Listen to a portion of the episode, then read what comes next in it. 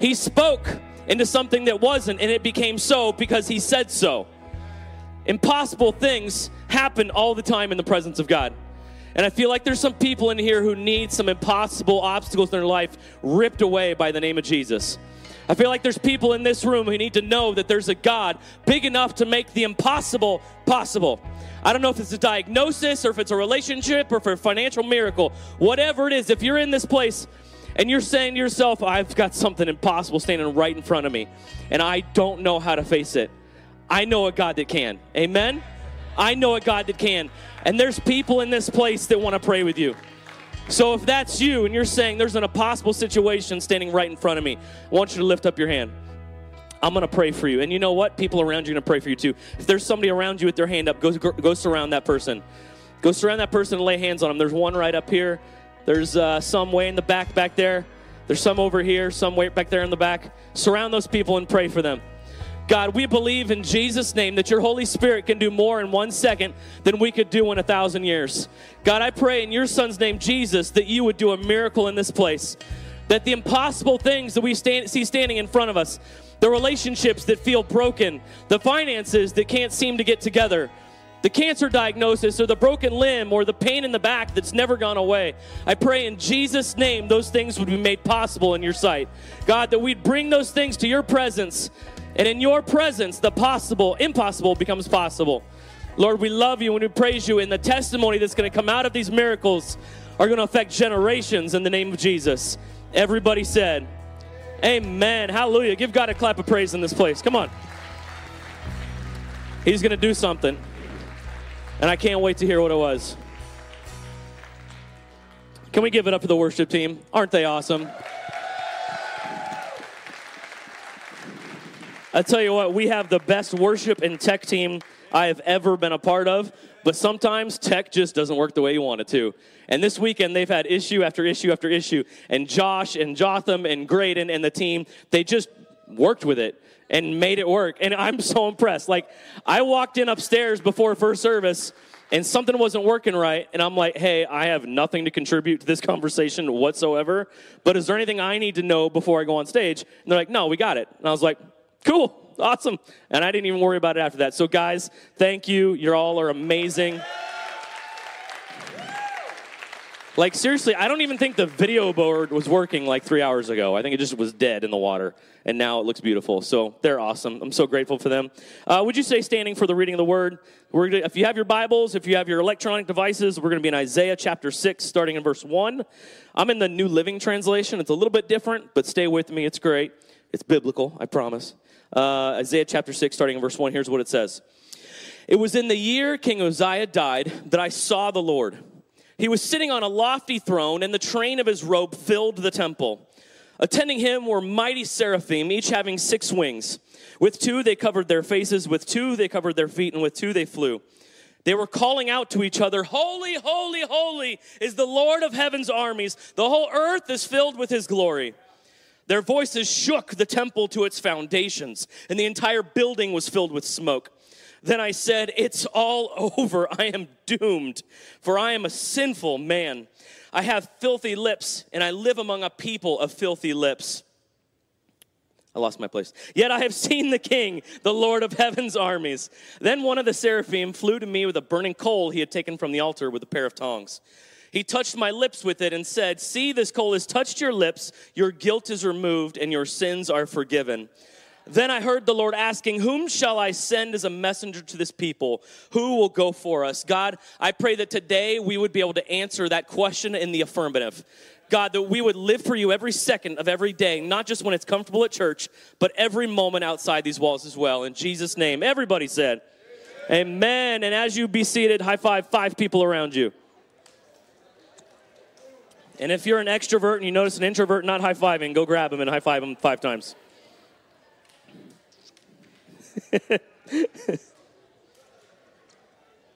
As you're getting seated, I just want to honor a couple people real quick. It's been uh, it's been a long month. it's been a tiring, tiring month. Let me tell you, the Next Gen team has been super, super busy. It started out the first week of July, July 5th to the 9th. Uh, Pastor Connor, is she in here or is she in kids' church? She might be in kids' church. She took the teenagers, the wild youth, up to Brainerd, Minnesota for five days and led them through an amazing youth camp. They got to uh, have tons of fun. There was this rickety roller coaster that I actually inspected before I went on it first. I wasn't gonna have students go on it because it literally looked like something out of a 90s camp movie. Like, I don't know how they got their insurance to cover it, but it was stinking awesome. It was so much fun. Um, but nobody died, nobody even got hurt, so it was fine. We had tons of fun, and at the camp, at the chapel services, students got to experience the power of God move in such a powerful way, and not just through worship or through the preaching of the word that we had from our amazing guest speaker, but we had five, or uh, sorry, four different, three different, four different um, of our counselors share their testimony uh, in the morning chapel, and it was powerful. Some of our counselors have been through so much, and God has proven himself, himself faithful to these people over and over and over again. And the team that's leading your teenagers is awesome. Can I, so can I just take a second and tell Pastor, she can't hear me, but Pastor Connor, thank you, up in Kids Church. She's killing it. I love her so much. We are super, super blessed that she decided to, to follow God's call in her life. And then this last week, we had the Brave Kids Camp. Shout if you were there. Yeah, come on now. Pastor Bradley, could you stand up for me for a second? Pastor Bradley led an amazing kids camp all week. Let me tell you, these kids as young as four and five years old experiencing all the fun they could have and then in chapel services again the power of the holy spirit ministering their lives we had like 55 60 kids there i think they all got saved like five different times which is fine if it's real to them then it's real right like i'm not going to tell a kid a salvation's not real it's not going to be my thing you can do that as mom and dad if you want but i ain't going to do that and then, and then even some of them got baptized in the Holy Spirit, which is crazy awesome. Like it was so cool. It was a great week, and I'm just so grateful for you, Pastor Brad. It was a great week, and I love you. You're an awesome kids pastor. And Pastor Wendy, is she in here or is she in preschool toddler room somewhere? She's leading our littles. She's worked super hard while in our absence when we are in Minnesota, and then this week while we were back, she's just kicking butt, kicking her own butt, trying to make sure that stuff gets done well. So she's awesome. And uh, last but not least, of course, is our lead pastors, Pastor Jesse and Lauren. Can we give it up for them? They are awesome. He's not just my boss or my mentor, he's one of my best friends, and I'm, I'm super excited. He's going to be back next week because if this message sucks, then uh, it's not my fault. So, well, it is my fault, but you don't have to deal with it next week. So, there you go. Get over it, right? Uh, some of you don't know me. How many of you don't know me, actually? Alex doesn't know me. Some of you don't know me. I'm not up here that often, and that's okay. I, I hang out with the next gen, and I'm the Adel campus pastor. My name's Sean, um, and I'm excited to introduce my family to you really quick. Hi, Alex. It's nice to see you again. Uh, and this is my family, my immediate family at least. Boom, right there. That's in our favorite spot in San Diego called La Jolla Cove. We love to hang out there and just take beautiful family pictures in the nice, serene location. Uh, but this is my beautiful, amazing wife, Holly, right there in the middle in the big sun hat. I love her so much. She's the person I love most in this world, and also the person I like to annoy the most in this world. She rolls her eyes at me more than anybody, including my mom, who's right there. Mom, wave your hand. Yeah, there's my mom. She's awesome. I probably annoyed her second most in this world, but um, my wife's my favorite person to annoy, and it'll never change. So I love you, baby. And then our youngest little girl there, Emily. She's eight. Um, she's our princess. She is the cuddler, although Jaden's actually a pretty big cuddler too. But Emily is uh, going to be a leader. Let me tell you, at kids camp this week, I was told that in during the last day of kids camp, she organized a team meeting. Eight years old, organized a team meeting so that they could figure out how to get more points, so that they could win and make Pastor Bradley into a human sundae. And it worked. Like, I wasn't super surprised that she did it. I was a little shocked that it worked. like, she's going to change the world one day, and I love her so much. And then it's odd enough, several times in the last few months, people have come up to us and be like, We didn't know you had three kids. Um, so Jaden has gotten lost in the mix somehow. Our middle child, he's 12. He's in the red shirt there next to my wife, Holly. Um, he's my little mini me. He's my little buddy. He uh, doesn't just look like me, but he is like me in character and actions and everything. Let's just say he's passionate, okay? And um, we're trying to figure out a way to channel that passion into something productive um, other than YouTube and Minecraft and Rocket League and stuff like that. But yeah, he's awesome. He's my kid. And then our oldest, Caleb, is he in here? is he working? I think he's working the camera back there. There's my sea dog. Everybody say hi, Caleb. Our 14 year old teenager. I love him a whole lot. He's the kid that made me a dad, and uh, he's really funny. He comes up to Holly and I every now and then and goes and gives us both a hug and is like the OG squad because we're the original gangsters of the Cully clan. He, he's, he takes advantage of the fact that he knows that he made us parents. Um, and that's where we're going to park for a second, actually. Uh, the, the day he made me a dad, I remember very vividly, uh, most of it. I remember very vividly. We were in Springfield, Missouri. I was a student at Bible college, and uh, my wife had decided, because I wasn't a part of this conversation because I'm not the one having the kid, uh, that she wanted to try to have kids naturally, no pain medicine whatsoever. And I was like, good for you. I mean, go get them because I'm at the dentist and they're like, do you want Novocaine or gas? And I'm like, yes, please. Just give me all, all the drugs. I don't want to feel a thing now or later. And she decided to go at it naturally. And so I was, man, commend you for that. I can't, I wouldn't even imagine doing that. Um, but uh, she was in labor for a while. I mean, she was in a lot of pain. Her body was very tense. Um, she just couldn't relax and allow her body to progress through labor. And so eventually the nurse calls me out of the room and she says, You know, the doctor and I both talked and think that if your wife were to get an epidural, her body would relax enough that labor would progress and we'd get this baby out sooner and she'd be in less pain. And we talked for a little bit because Holly was very insistent that she did not want to have drugs. Um, and but I went in there and I talked to her, and at that point, I think she was just over it. She was like, "I'm done. Give me whatever you got to give me." And so the the anesthesiologist comes in. Holly's legs are hanging on this side of the bed, and I'm standing over there, kind of facing her, holding her hand. And the anesthesiologist, and the nurse, start doing their thing. And I, I know things about myself, like I know when I'm to go down. Um, but I thought I was to be okay because this isn't my body; it's happening to. It'll be fine. But I'm sitting there watching the nurse and the, the doctor do their thing and the needle goes in, and something washed over me. Just this lightheadedness, nausea, got real dizzy. And the nurse looks at Holly and is checking in on her, making sure she's okay. And I was like, Yeah, I'm, I'm okay. And the nurse looks at me and says, Are you okay? And I'm just sitting there like, well, I'm not okay. And so she quickly but quietly rushes around the table, and I slip my hand out of Holly's hand, and she slips her hand in, and I go sit in the lazy boy. And I get a soda and get something to drink because I knew I was about to hit the floor. Like I was moments away from passing clear out. Now, don't get me wrong. In an emergency situation, I'm good. Like one of the kids starts bleeding profusely, like I'm, I, adrenaline kicks in, I, I'm good to go. But like a finger prick or a needle of any kind, uh, or just a little bit of blood on me, or honestly, any of our boys. All the boys in the Cully family are like this. Just gone, out, just done for the day. Like, we need at least 20, 30 minutes and some sugar, otherwise, we're gonna be out for a while. And I knew this about myself, but I didn't think it would affect me. But I'll tell you what, something I didn't know about myself was that if I'm not here on kind of an emotional, relational, personal level, I'm trying to get back to here. And let me, let me kind of clarify that a little bit. Um, a little bit of discomfort, a little bit of pain, a little bit of um, anxiety. I'm trying to fix that and get back to normal, right? Honestly, even too much this way. Too much excitement, too much positivity, too much crazy, and I have to bring myself down a little bit. Actually, youth camp. Youth camp was just like this because youth camp, the wild camp was a week long high, spiritual high. It was amazing. It was beautiful. I loved every second of it. But when I get home, I'm 37 years old. I was exhausted. I was done, man. I wasn't here. I was I needed 3 days of sleep easy in order to get back to here. And I didn't really quite realize that until this last February. One of my friends asked me to go on a trip with him to, to Southern California. And anytime you get to go to Southern California in February, you take it, right? Like, yes, every time. And so we get on the plane, and it's early February. It's literally the coldest day of the year. I think it was negative 30 degrees that day with the wind chill. And we get on the plane with our winter jackets on and our stocking caps, our beanies, and we land in John Wayne Airport in, in Orange County, and it's 60 degrees a 90 degree temperature swing.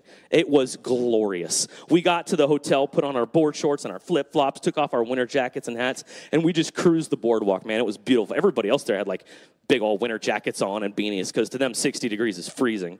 They would never survive here, a bunch of pansies. I'm just kidding. I love you, California. I'm from there. We love you but it was exciting. And so the next day, our, uh, the, my friend of mine had to go to some meetings.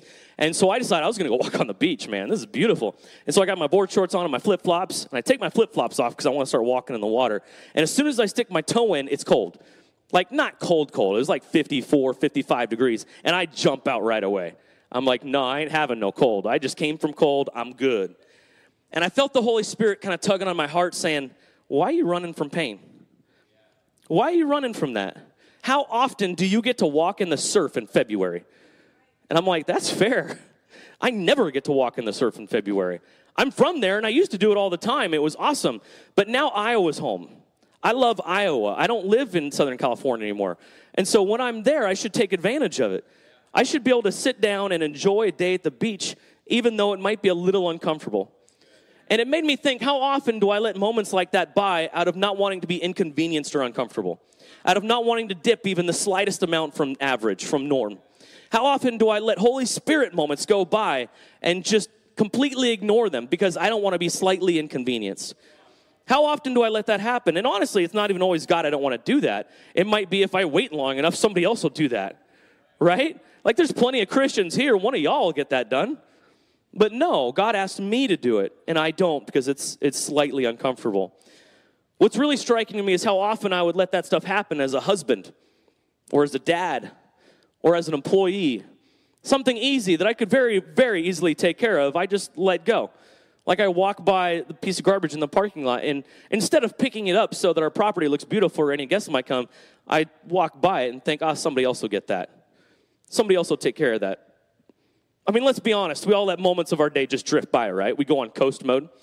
We're playing one more game on your iPhone was easier than spending those last few minutes with your spouse before they turn off the light and go to sleep. I'm guilty of this a lot, a lot, because I love to fall asleep to the show, uh, the sitcom New Girl. Anybody else like New Girl in here? It's hilarious. I love New Girl. Schmidt is one of my favorite characters in the history of cinema. Um, but instead of doing that, how much better would it be if I turned it off, rolled over, and asked my wife how her day was? Or even just cuddled her for a few minutes so she knew that I still enjoyed just spending time with her, even if we weren't talking. How much easier would that be to just watch, my, watch something on my phone? Or when Snapchatting our friend in the next room was more fun than listening to the friend in this room who's going through something uncomfortable and wants to talk to somebody about it. How much easier is it to just to Snapchat somebody in the next room? Or when watching YouTube for hours was easier than taking our kids to the park or the pool. This one's tough for me. I'll tell you one of my biggest pet peeves is finding one of my children watching a YouTube video of a game, somebody else playing a game that they own. Hate that.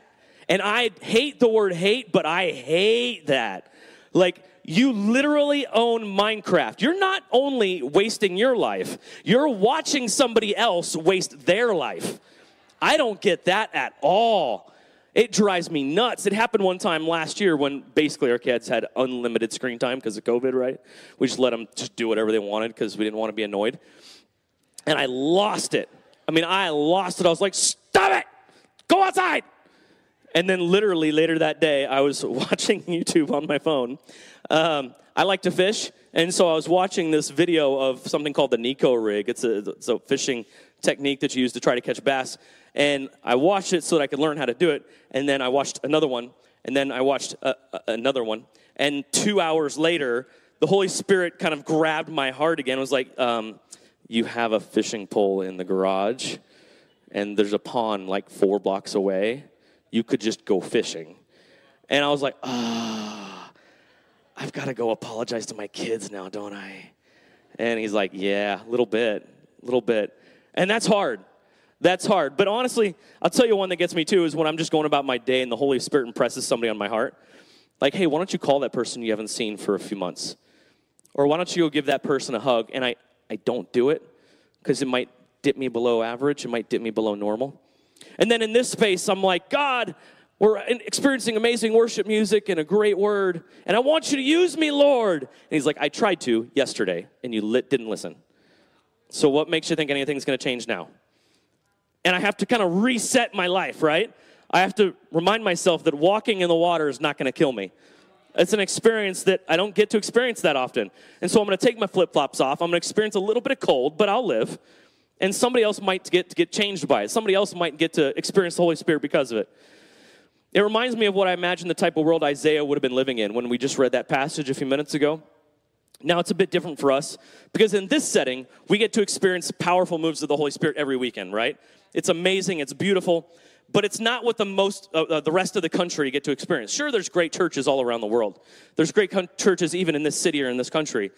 But there's a large swath of our country that goes to church every weekend, uh, worships passionately, reads their words, studies, and takes notes during service, and then leaves and nothing happens. Nothing affects their life whatsoever.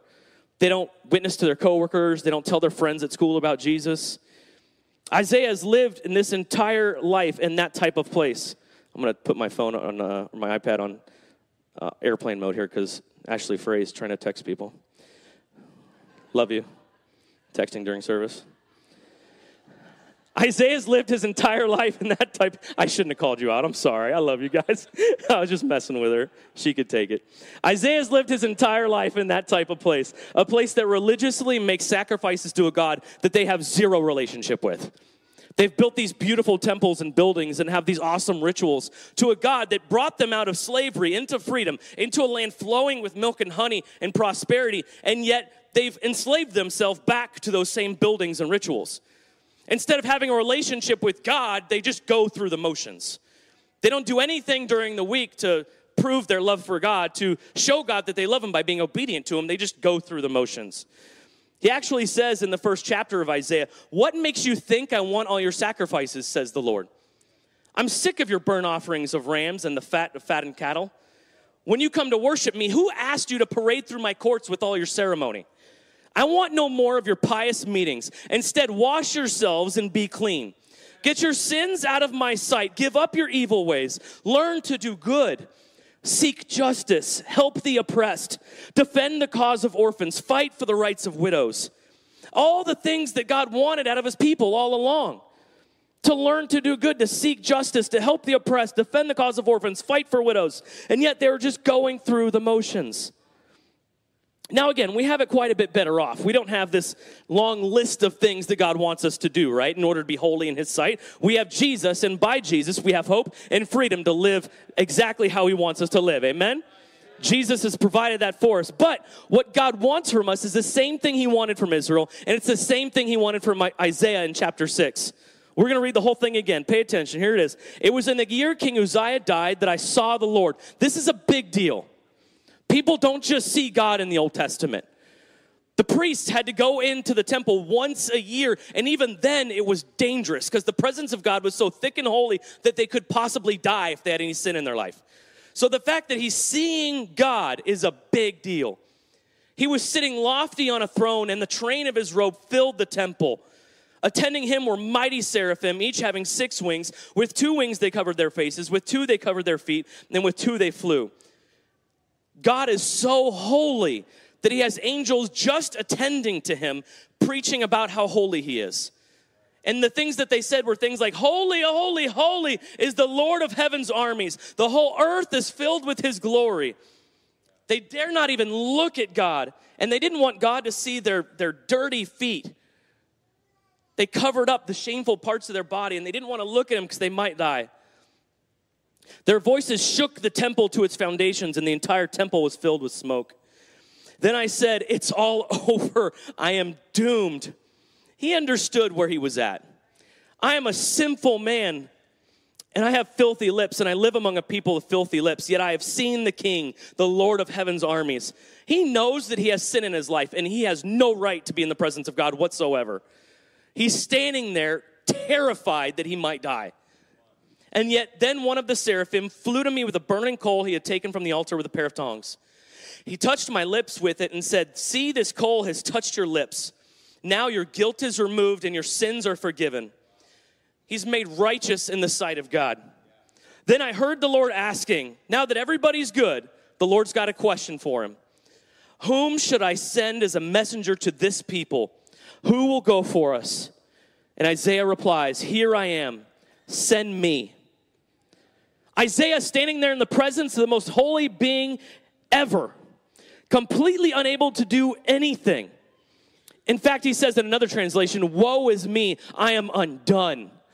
I have nothing to offer you. You are the most powerful being that ever was or ever will be. What can I do? So he says, Whatever it is, Lord, send me. He knows that there's only one option complete and total surrender. There's only one option to do whatever God asks of him. He's not promised that anything will change in Israel. In fact, he ministers for almost 80 years in the land of Israel, in the promised land. And guess what happens? Guess what the Israelites do? Nothing. They don't repent, they don't turn back to God, they don't change their ways, they just keep going on as usual. But it changed Isaiah. He kept preaching the hope of God. He stayed obedient to what God asked him to do. A hope that says, even though God is frustrated at the religion he sees, he still deeply loves his people. He doesn't care about meetings and sacrifices. He cares about you saying yes when he speaks.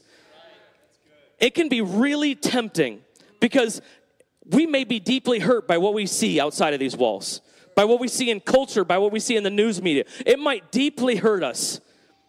But it can be tempting to jump out of the water when we don't like the temperature.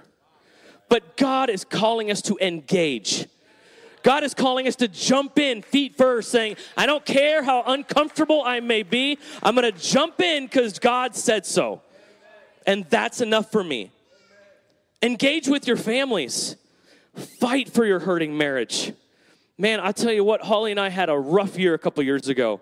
It was hard, but we fought we talked, we prayed, and we persevered knowing that divorce was not an option. Now, if you're divorced in here, don't get me wrong, I'm not speaking against that. You've been, people in here have been some rough situations. I know that. But I'm saying if there's still hope, fight for your marriage. Fight for your wife, fight for your husband. Don't just give up. Say, God, what do I need to do to win her back? What do I need to do for you in order to show my wife that I'm dedicated to something bigger than myself? Pray for your spouse, pray for your husband, pray for your wife. Fight for the heart of your children. If you're not praying for your kids, even though you don't have any, then you need to start now. If you don't have any kids and you want kids, let me be very clear. You need to start praying for those kids now. Those kids need a, a, godly home where their parents love the Lord more than they love each other. I love my wife, but Jesus is priority number one, and she knows that. And I know that about her. Our kids know that as much as we love each other, Jesus is number one. My spouse comes a close second, and then my children. Our kids need to know that they're not our first priority.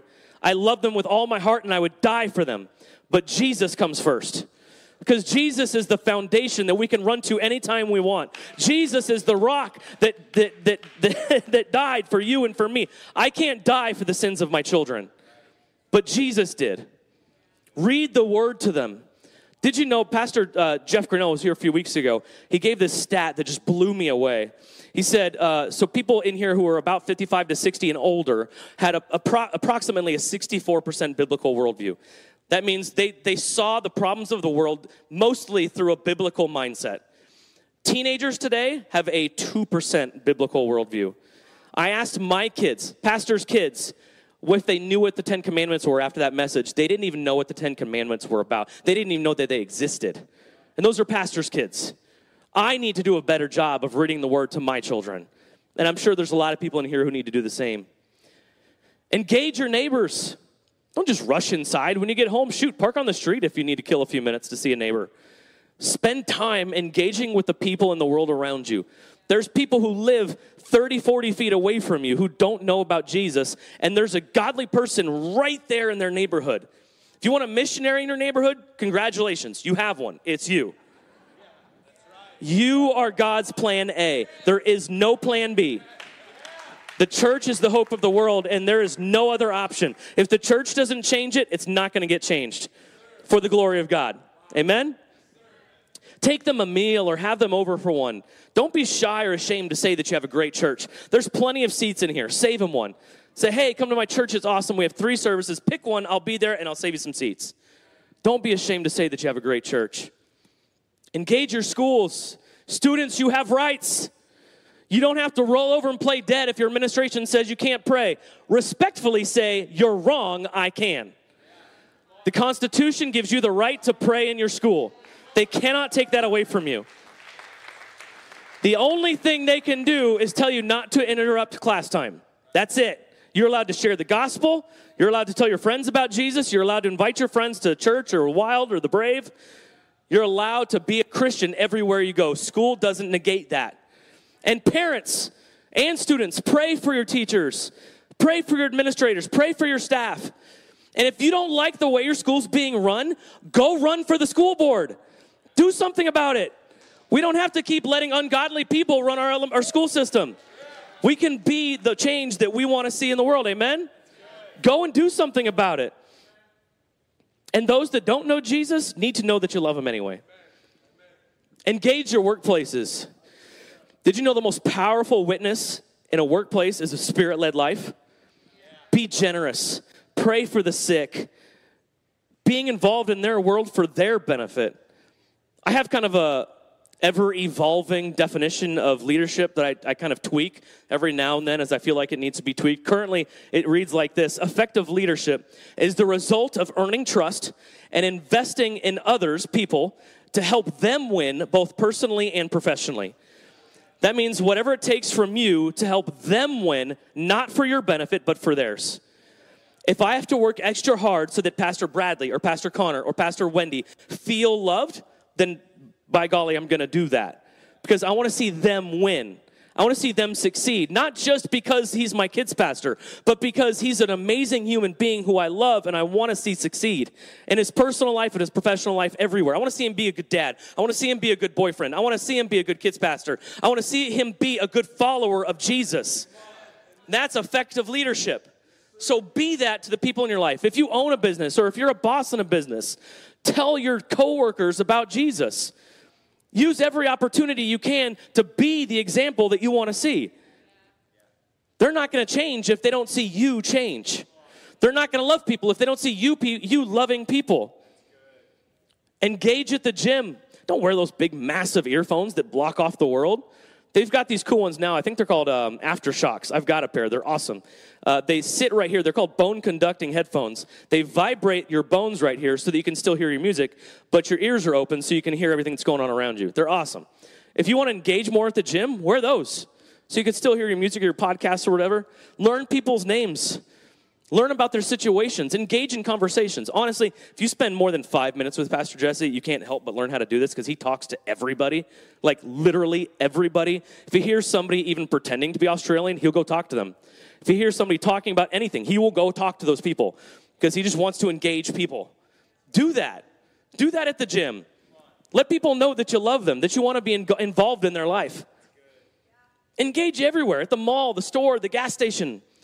If you get a feeling that you should pay for someone's groceries or gas or lunch at the food court, I can almost promise you that's the Holy Spirit. Nobody's that nice. Maybe you are, and I'm making you feel bad about being nice. I hope not. I'm not that nice. I, I, don't know anybody that's that nice. That's usually the Holy Spirit. That's the Holy Spirit telling you, hey, that person needs something and you can provide it. And who knows, that might just be the thing that pushes that person. It might be the miracle that shoves them towards Jesus engage in life. Have your eyes open and your heart soft.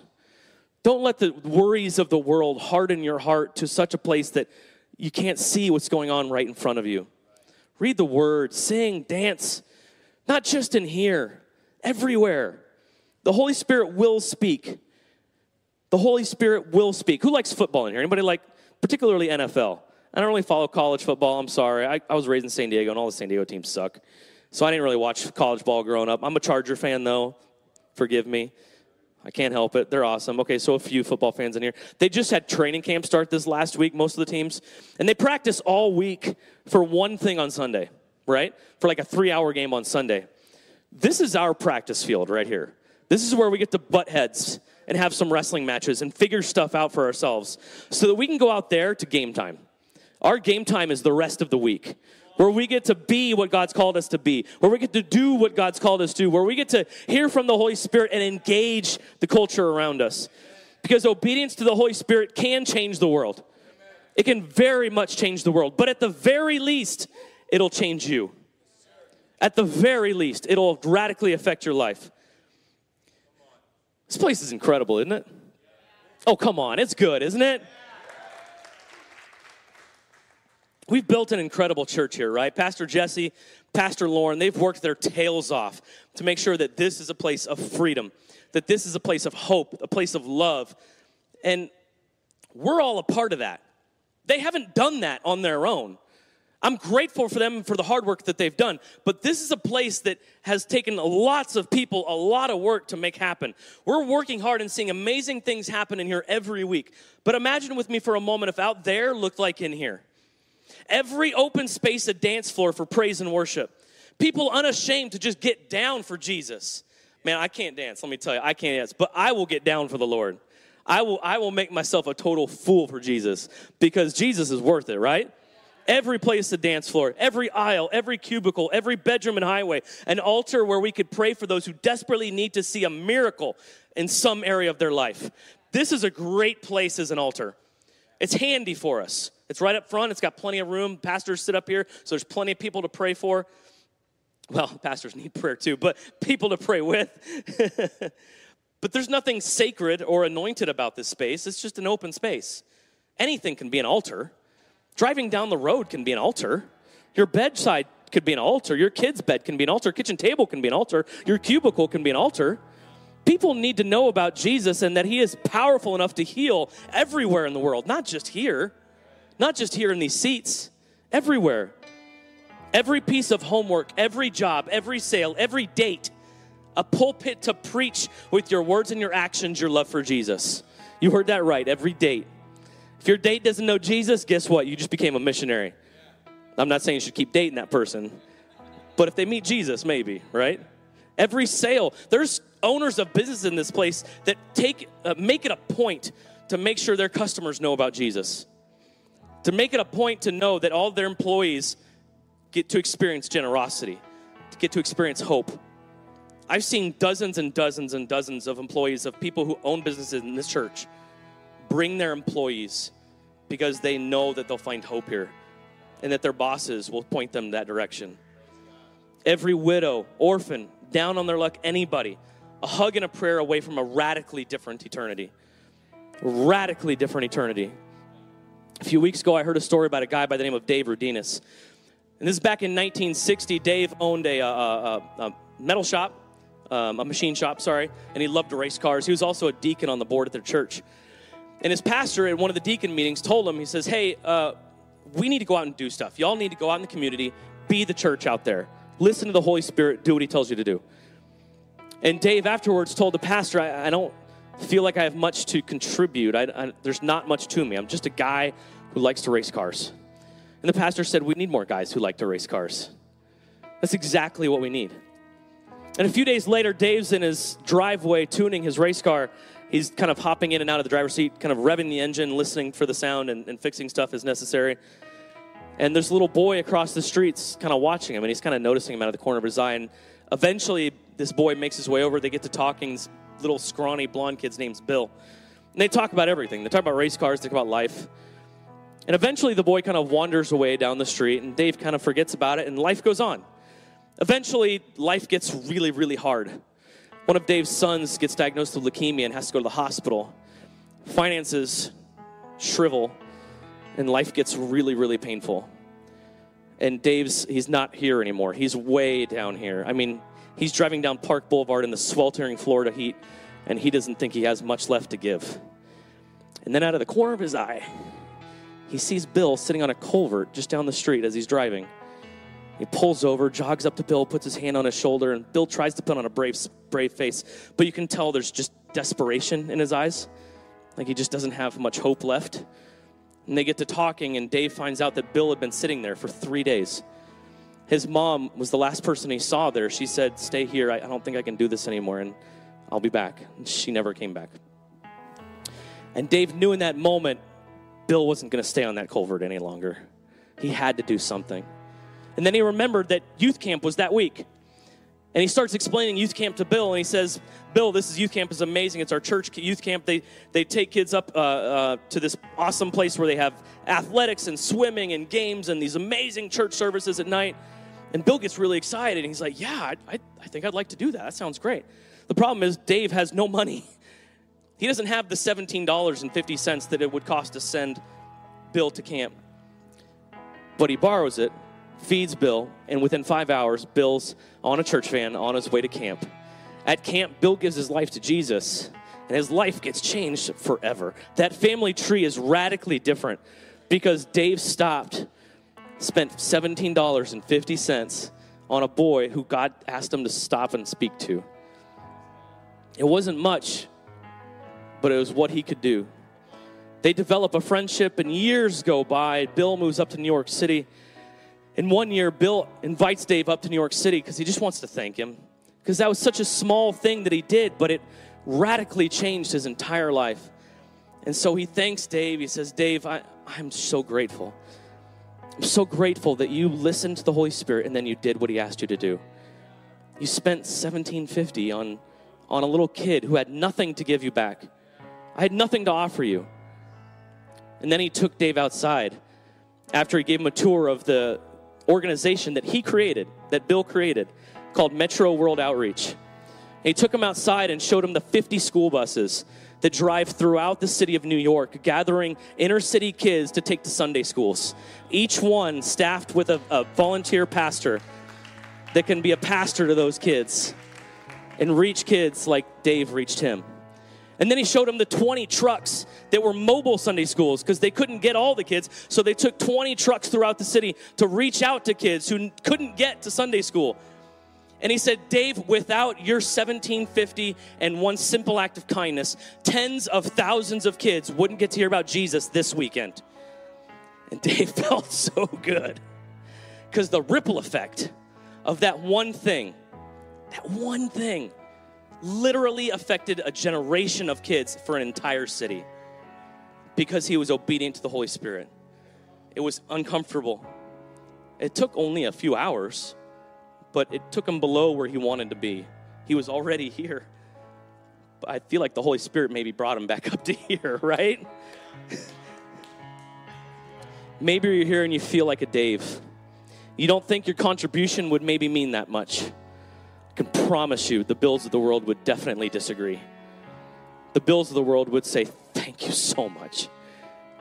Those that are willing to say, Here I am, Lord, send me get to see the miraculous and the impossible because our obedience to the one who can do the impossible gives us a front seat to the miraculous, gives us a front seat to just see what God can do. Don't let moments the Holy Spirit speaks to you slip by. Engage and see what God wants to do in you, see what God wants to do in the world around you. Here in a minute, we're going to have some, uh, some altar time. If you're here and you feel like a Dave or you feel like a Bill, or maybe you've got something else going on in your world and you just desperately need a touch from God. We want to pray for you.